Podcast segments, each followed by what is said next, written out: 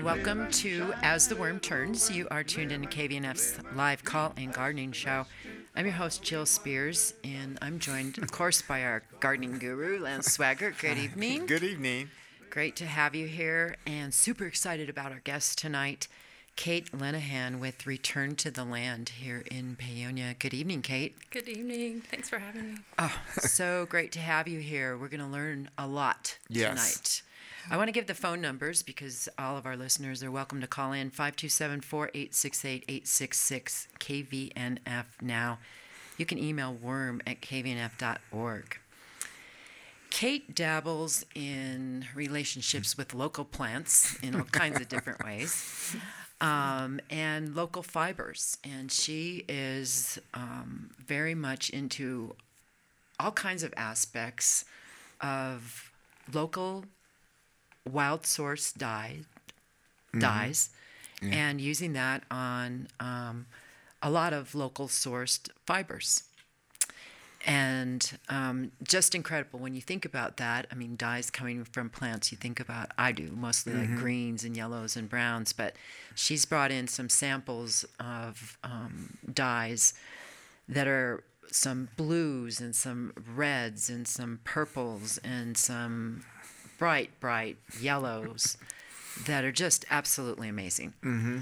So it's Yeah. kind of mind blowing to me right now. I'm just looking at it like, wow, I didn't even realize. Yeah, and one plant with so many shades, so I say. Yeah, sure. Great. You want to talk about this, Kate, and um, get Yeah, started on how in. you, yeah, dive in. Yeah, absolutely. It's definitely a visual experience, Mm. but uh, you know we're all familiar with color, co- color on clothing, and uh, just that experience. You know, we naturally gravitate to the plants, to the colors, but how we wear it, how we've worn it as humans for thousands of years, and, and navigated that. Uh, I suppose is part of the fascination I've had and, and tracked back um, my studies and journey into learning how to fasten the color to clothing and just, yeah, where that whole uh, origin is. Yeah, it goes back thousands and thousands of years, actually, as you get into textiles and how they told stories for cultures. Yeah. Totally, yeah. I mean, it's, my earliest understanding is in the the mineral dyes, um, probably on hides. But just like recently, you know, I've been fascinated with like the redstone p- driving over McClure and, and just what uh, you know what we have real real close to home. But uh, yeah, Right. You, mineral dye. you can probably see it in everything out there. And as you see the seasons change, um, you just see all the different colors. And I think um, when you brought this out, you mentioned that a lot of these colors are new this summer.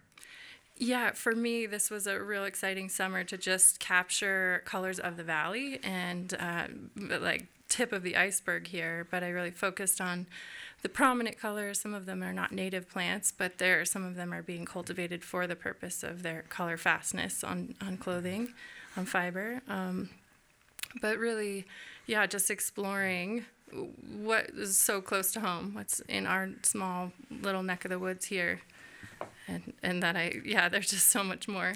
Right. Um, let's just start with that one right by you there, Lance. It's Yeah. a, a little board and it's uh, several different colors Yeah. of fabric, um, several different kinds of fabric dyed with the same plant but come out in different colors. Right, exactly. So this is a dyer's chamomile, um, which is an example of an adjective dye, which requires something called a mordant, which is kind of like, uh, in real simplified terms, like the the key to fastening the color to the fiber. You need this um, metal mineral salt to add to the process and it, it can control the color outcome um, in a pretty wide variety up to like 30 different shades in one plant dye basically dye bath being a tea a strong tea of the uh, like um, infusion rather Sure.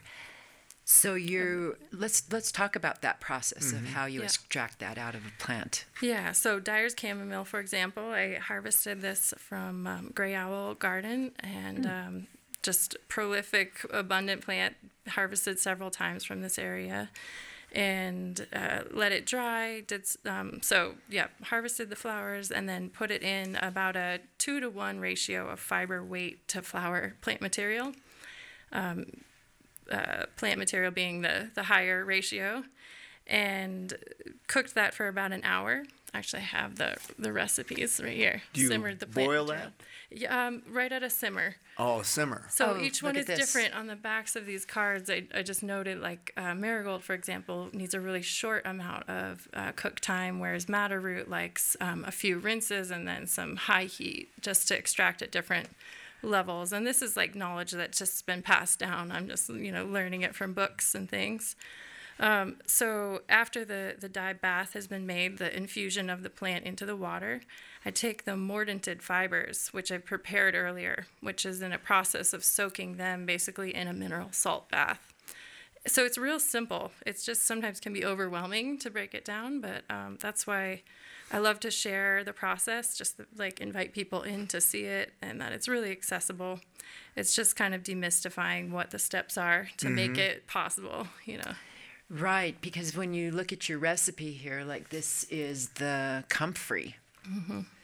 And we're going to cut up the leaves, cover with boiling water, soak overnight, simmer dye liquid for two hours, strain, add fiber, simmer, leave overnight. Yeah, I love it. Yeah. it's right, real basic. It's gorgeous. Yeah, it, yeah. It's just all those steps that mm-hmm. are what are overwhelming at the beginning. And there's no one way, and I can say this from my own like method of, of experiencing it is that like it's just getting into it and playing with it. But really following the recipes will achieve these like really deep red shades and the deep greens. And so when you're really intentional about what outcome you're looking for, say you're doing a, a weaving and you have a pattern you want to envision, um, yeah, the, following the, the recipes of the percentages, weight to fiber, mordanting methods is really important. Uh, but there's so much to just play with, and the unexpected part is so fun. And this madder root was new this summer, right? This is this yeah. dark. New to Orange, me uh-huh. um, in using fresh from like just freshly dug. So that was beautiful to see again. Matt Springer's place, uh, Gray Owl Garden. Uh, it was the yeah amazing, extraordinary. yeah. Yeah. The um, it was a second year plant, which I guess ideally you're you're harvesting on the third year, so we weren't sure how it would the outcome. Um, but as you can see, it was really rich, deep red. Um, so that was my color. first time dyeing with the fresh root. Yeah, you can buy all of these, a lot of these dyes from dye companies and order in the plant material, but of course we have an Yeah. abundance here. This is fun. Now, what are the different um, fibers here? So I have all the the roving is from um, Farm Hand Harvest and local wool, and then they're just wool, silk, um, some silk velvet, and cotton, and a little bit of linen. But the locally sourced stuff is the wool. Um, and yeah, there's a woman, Hannah Stratton de, de Herrera, working on a flax project locally, so that'll be exciting to see some local flax. Flax, Yeah, where she Ooh. grew a plot, is like doing all the steps to process it into fiber. Mm-hmm. But yeah, these are the questions like, what is local fiber Yeah. to dye on? because we talk about these plants all the time. Like rabbit brush was out; uh, it was off the charts last year. Yeah. I mean, Right, and look at these great colors. It's um, some gold, yellow, and green Mm-hmm. coming off Yeah. the rabbit brush, and the elderberry. And yeah, we talk about all of these plants, and so they're out there, and this is what they're creating as a dye: buck, buckhorn, buckthorn. I love how you're showcasing all of these local plants from local f- gardens, local farms. Yeah, yeah, Yeah. absolutely. And so, um, does different fiber take to the plant differently? Absolutely, yeah. The and that's kind of where you get your color range. Um, Yeah. And just uh, how the color shows up. Buckthorn was just another such an amazing one. That was the berry of the plant. And to get bluish greens is really unusual. Um, you'd think like all the plants would give green, but really most commonly it's like a lightish yellow. That was a question you had asked earlier. Just does everything dye? And I think yes, like the, a lot of it is like the tannin content in the plant, but also just mostly everything will give like a light yellow shade at- Yeah. at, the minimum. So Yeah, the buckthorn here, um, there's eight different samples, a variety of uh, fabrics, and a, just a variety of colors. I mean, there's like an olive green to a light teal and a and a golden. It's just absolutely gorgeous. Yeah. Can you get those different colors from harvesting different times? Definitely, mm. yeah. so like logging when and where and the mm-hmm. year, you know, how you know, the moisture. There's so many factors, and it's not a huge range, but certainly there's mm-hmm. like um, Differences. all the yeah, Yeah. definitely. Yeah. How did you get started in this, Kate? Um, I had a fascination probably earlier before I started dyeing, but with just uh, repurposed clothing and just like understanding the relationship to clothing industry. And uh, at the time, I had a juice bar and was constantly covered in beet juice, turmeric, uh, you know, colorful plants. Thinking, oh, there's some Nice relationship apron. here. exactly. So I just had the thought to um, do something fun with that, but I didn't realize uh, what, like, I was about to start to understand from exploring natural dyes. Like, I just didn't even know it was a. Th- I had no concept of it even until Right. I went right to like a, a real strong source. Yeah, and then here you are. Yeah, it's like opening the door. Like, whoa. Yeah. Um, this chamomile uh, piece. Can you speak to, or which oh, one the is this? cochineal. Yes, this yeah, pink. This is one of my variety favorites. Of pinks. Yeah, and this year in the desert, oh my goodness, just it was extraordinary. so um, the the little mealy bugs you often find on um, the prickly pear cactus, uh, the wild variety out there. Um, is that what it is? Even prickly pear? Yeah, it's a prickly pear. Okay, so a yeah, it's a variety of- prickly pear, and Yeah. there's uh, large, large leaf, and there's a small leaf. So on Jumbo, which is where I have been this last summer, uh, spring. So there's the little white mealy bug on that on the prickly pear, and you can just pick them off. So I just like brought some tweezers every time I'd go out for a hike, and sl- you know, thoughtfully harvested. Though I think it's kind of supporting the plant to reduce that population a little. It's Sure. all relative, I guess. Yeah. But, uh, but this extraordinary pink, you know, just wine colored uh, ex- liquid that is the insect itself, but really common in like um, southern, like foods from Latin America, and like just uh, a really prominent color there. Wow. Yeah. Yeah. The shades, yeah, but bright magenta. My daughter loves this color the most, you know, and it's It's stunning. exciting to know it's Yeah. possible. And I just love it when you think about it. Now I'm going to look at every plant differently. You know, I'm, I've got this visual now that Kate brought us, and I think will be posted on the website with um, our recording. It's, it's just gorgeous. And we are speaking with Kate Linehan from Return to the Land here in Paonia. She dabbles in natural dyes and fabrics, and it's really exciting. 527 4868 866 KVNF now. Kate, can you speak to uh, the environmental factor of natural dyes and why they're so important? Yeah, uh, early on, this is part of what inspired me It was just learning how the dye industry globally is one of the largest contributors to uh, water pollution because there are so few regulations around the process of dyeing. And of course, these are like very heavy, uh, like toxic chemicals, heavy metals. Um, just really in line with the fast fashion movement that there's just like a very little regard for how that that's affecting the people in the water and the, everything the animals around there so And where's most of that industry at?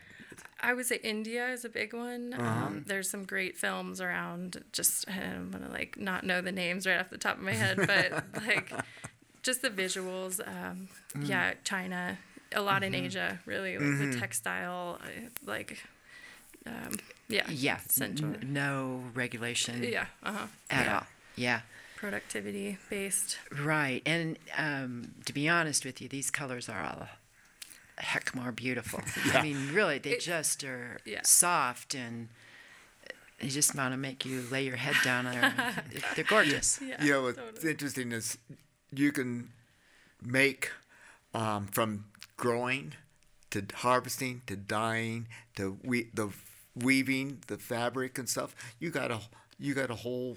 You can hire the whole county. It's right. You know, right. just in this one thing. yeah Yeah. Yeah. And we've got the plants here to do that. Yeah.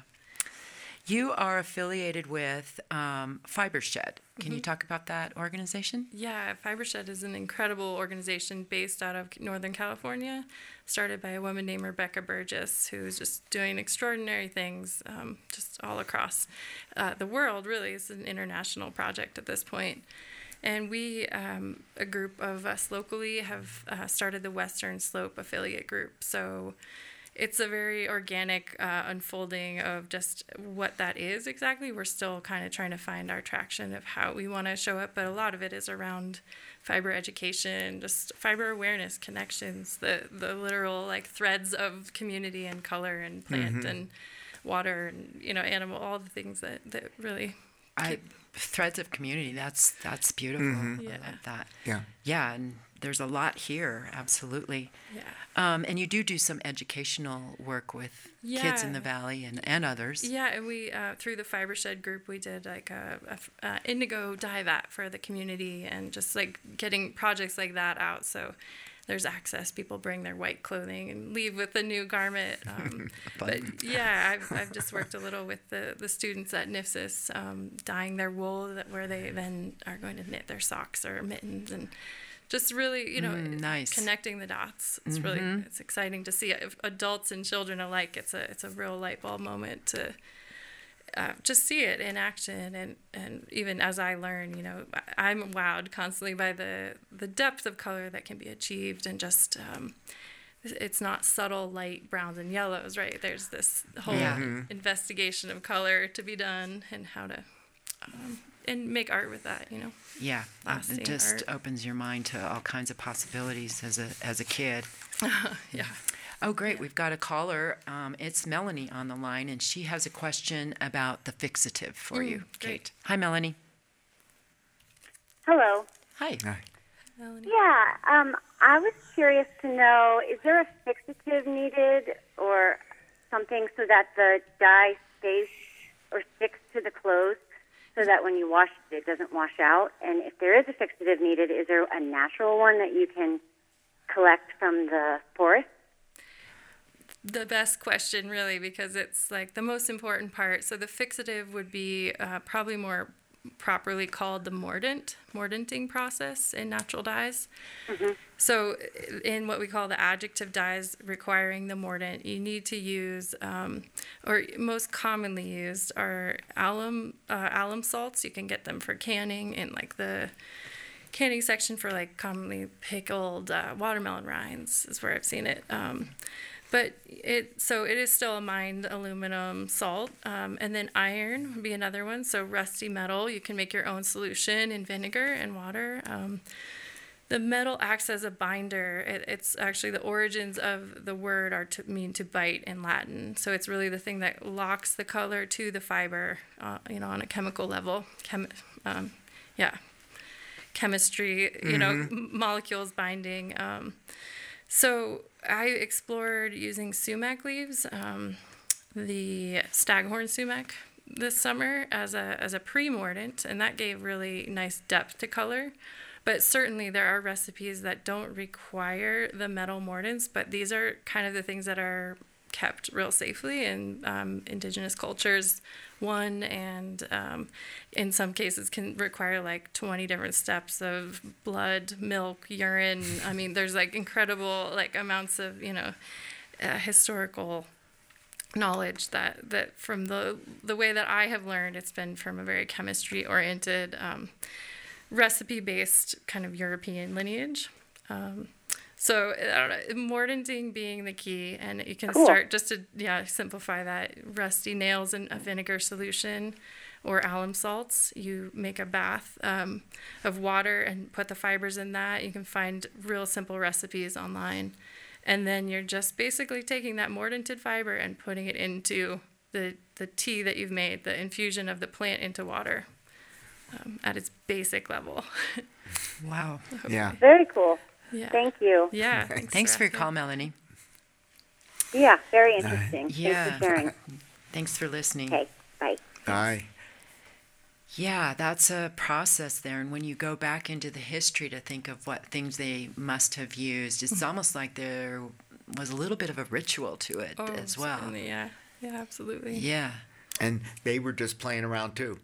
I mean, Right, right, right, you it know. looks different, but yeah. Yeah, that's the, you know, they were saying, "Ah, let's try this. No, let's try that. And, certainly. Yeah. you know, whatever materials were around. Do you keep a good journal then, Kate? It's, I bet you've got all kinds of recipes. Your recipe box must be something. I gosh, I wish I could say that I have. I'm definitely more the like just a whimsical like Yeah. yeah because there have been things that have dyed and I, you know it's just like wow that's extraordinary but um, there's so much text out there. I just have actually there's so many books to work from. Yeah, you're just having fun. I know if I follow the recipes, I'll it'll be achieved. Um, but Mm-hmm. yeah, a lot of it is just exploring. Gosh, the um, the plant printing is so fun just Mm. to do. Like in the high country, I did a bit of that this summer, where you just can print the tannins in the plants actually like release in this specific process, and it, it just like leaves an image of the the plants Ooh. you steam in a bundle. Um, oh wow, So they're that's just- a whole nother element of it. exactly. Mm-hmm. They're just other yeah the play of it, the the unexpected. Wow, Yeah. fascinating. Yeah. So, what's the process on the indigo, Oh, which is yeah. to- blues? Yeah, different shades of blue. Yeah, and indigo, great to ask about that because it is different. It's um, doesn't require a mordant. I meant to say this to Melanie, but basically, um, indigo has a, an oxygen suspension component where you so after you process the indigo you can make it available in water by reducing it with lime and fructose in the way that i was taught just in its real um, like least toxic way uh, because there's other ways to prepare indigo vat. But then it doesn't require any pre any mordanting you can just dye right into the vat um, and actually indigo grown fresh has this really magical thing that has all the properties just right in the plant if you process it with cold water and salt and it will give that same blue Wow. so indigo is, for a good reason, you know, has been revered by many cultures all over the world. Um, just and and then the more times you put it through that process, it deepens the blue. So it's not like the length you Oh, put it in there, but like if you see a deep shade of blue, it's been dyed maybe 70, 80 times in. You know, just the repetition. Keep and the- on. Yeah, Wow. the yeah the ritual, like you're saying. Yeah. there's a lot there. That's gorgeous. Yeah. What about the amount of plant that you need to use in order to achieve the dye? Is that different with every color or every plant? Or how does that work? Yeah, that's a great question, and I, I also noted on most of these like a ratio of what plant to um, uh, cloth material or to you know the ratio there. So like for example, the Dyer's chamomile is so great, it's prolific, but it takes a long time to harvest, and you have to water it, grow it. Like uh, rabbit brush is really prolific. It's growing on the sides of the roads, and to me is like a real. It's my favored yellow. So it's just really relative. There's a lot of dye material Mm-hmm. it takes to the ratio of fiber weight to plant material. So that's definitely something to consider. Um, and in Yeah. cultivation, like, um, yeah, yeah, um, Horton had grown a, a good row of the indigo this year and just exploring, you know, what are viable plant dye crops out here.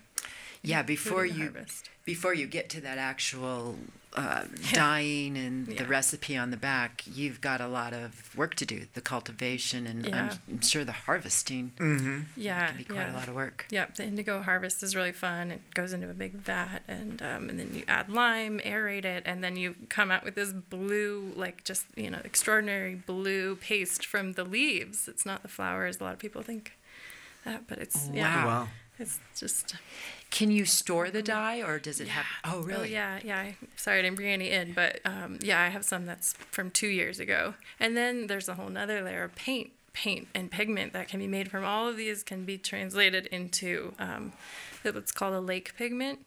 And this was actually when I learned about natural dyes. I took a course on this, which was way ahead, but now I'm finally catching up in my understanding of it to Yeah. translate a lot of these into yeah to paint. Wow. Pigment. Okay, you have you have the different dyes and different colors. Uh-huh. Yeah. Can you mix them and come up with other colors? Yeah, and this is where like Mm. the primary colors. Uh, again, this place I, I went to France when I first learned to under just uh, you know learn about natural dyes, and um, they of course they're like studying this in a in a more concerted way, and they're focusing on the the primary colors. And so from the primary colors, you can really achieve uh, any color um, Oh, in the wow. right formulation. And that's a lot of what some of these restorations around textiles um, that I was understanding at the time, they were trying to do it in the same way and they found a lot of it was just using the really color fast primary colors. Interesting. Yeah. Tell us about your handkerchief or kerchief. Oh yeah, this is like a if you can imagine a really deep shade of purple, um, and it can go even deeper. In fact, a really cool thing about this dye is called logwood. It's the heartwood of a tree. Uh, it grows down in um, Australia, more tropical places. But they use it on suture thread because it's non-toxic. But you know that real deep dark um, color on suture thread. I think still to this day. So they can find them, you know. but anyway, it's it gives beautiful shades of purple and um, that purple associated with like royalty at certain points, and I'm sure many other things in other cultures. Um, but another kind of fun thing about purple, which isn't limited to plants, but um, it's called Murex, and it was the ink from a, a shell, again in like the south of France. Um, and that you can still go and find heaps of shells that were like harvested for this purple purpose to get this deep shade of purple, and how these colors were associated with so many things in in history.